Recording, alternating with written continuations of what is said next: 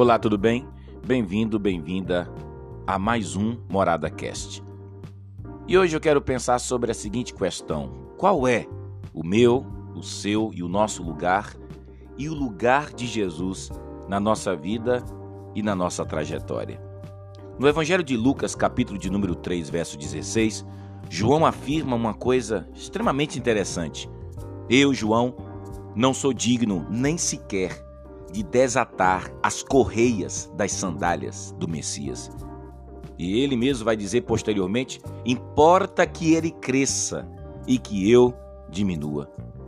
João confere a Jesus o status de Deus, de rei, de alguém a quem devemos prestar adoração diariamente. E uma das coisas que me chama a atenção é que no conceito de João, aquele que durante décadas ele aguardava no deserto, mesmo sem conhecê-lo pessoalmente. João tinha uma convicção profunda no seu coração que ele seria o filho do Deus Altíssimo visitando a humanidade.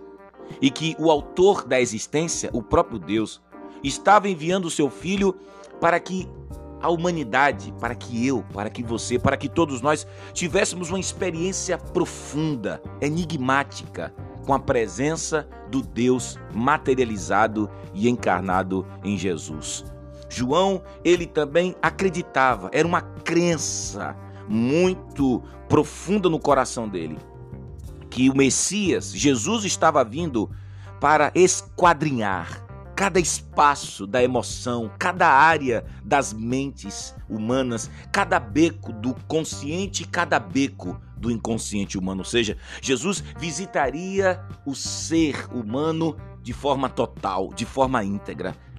E aqui para nós, conceber a ideia de que João, ele mesmo, conseguia enxergar o seu lugar e ao mesmo tempo ele sabia qual era o lugar de Jesus na sua vida e na sua própria trajetória, é perceber que isso é extremamente fundamental para fortalecermos a nossa espiritualidade. Sabe por quê? Porque João, gente, era o homem do deserto que não tinha medo de nada e de ninguém. João ele enfrentava qualquer tipo de exército em nome das suas crenças. João estava disposto a morrer publicamente enfrentando o sistema político e religioso, e mesmo ele sabendo que poderia morrer a qualquer momento, ele não estava nem aí. Nada, absolutamente nada perturbava o coração daquele camarada esquisito e excêntrico chamado João o Batista. Mas aqui para nós, quando esse mesmo cara, quando esse cara destemido, ousado, corajoso, quando esse profeta, que para alguns era um louco, era um excêntrico, quando esse cara que profetizava que todos deviam se arrepender, esse mesmo cara, quando citava o homem dos seus sonhos, quando ele se referia ao Messias, que era o grande desejo do seu coração, quando João se reportava à vinda do Messias, ele mostrava o outro lado da sua personalidade. Diante desse cara, João ficava quietinho. João, ele tinha uma reverência fascinante por esse Messias a ponto de dizer: importa que ele cresça. Eu não sou nada diante dele, eu não sou digno nem de desatar as sandálias dos seus pés. Gente, isso é fantástico. Porque João postulava para si mesmo apenas o papel de ser um propagador. O propagador, o verdadeiro marqueteiro daquele que viria para resgatar a humanidade e mudá-la para sempre. Por isso que o próprio João vai dizer: Eu sou apenas a voz que clama no deserto. Convertam-se, arrependam-se, endireitai o caminho do Senhor. Eu só estou preparando o caminho para ele passar. Eu não sou Deus, eu não sou o Cristo, eu não sou o Messias, eu sou apenas uma voz que clama. Gente, que consciência fantástica de si mesmo. Olha a convicção que João tinha da sua identidade, aliás, olha como João sabia qual era o lugar dele e qual era o lugar de Jesus na vida dele e na história humana. Na verdade, eu entendo que Deus quis usar João para preparar o caminho para Jesus vir, porque João ele nascera e crescera fora do sistema social.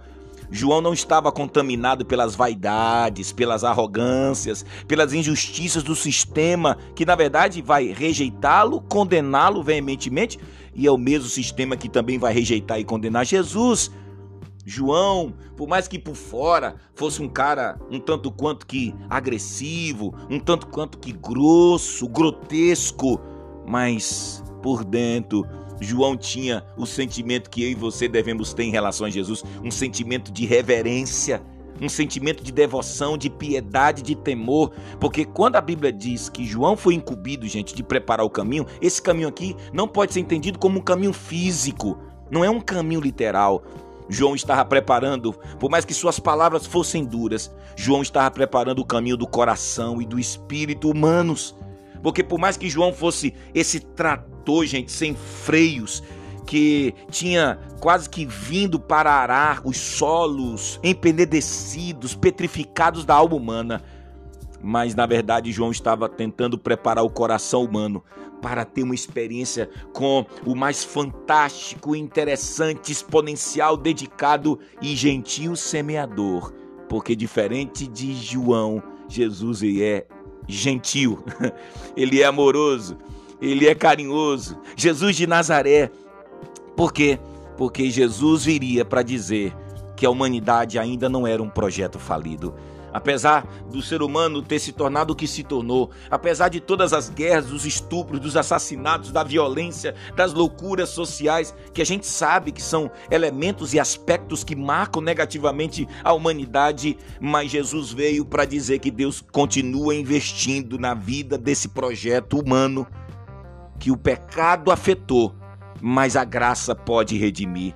Jesus é o verdadeiro mestre, né? O mestre da vida que está vindo para provar para todos nós que sem ele não existe a possibilidade de termos paz interior. Você pode usar os melhores tranquilizantes e antidepressivos mais modernos que a vida já te ofereceu, mas Jesus, ele não veio só para oferecer uma paizinha, uma tranquilidadezinha temporária.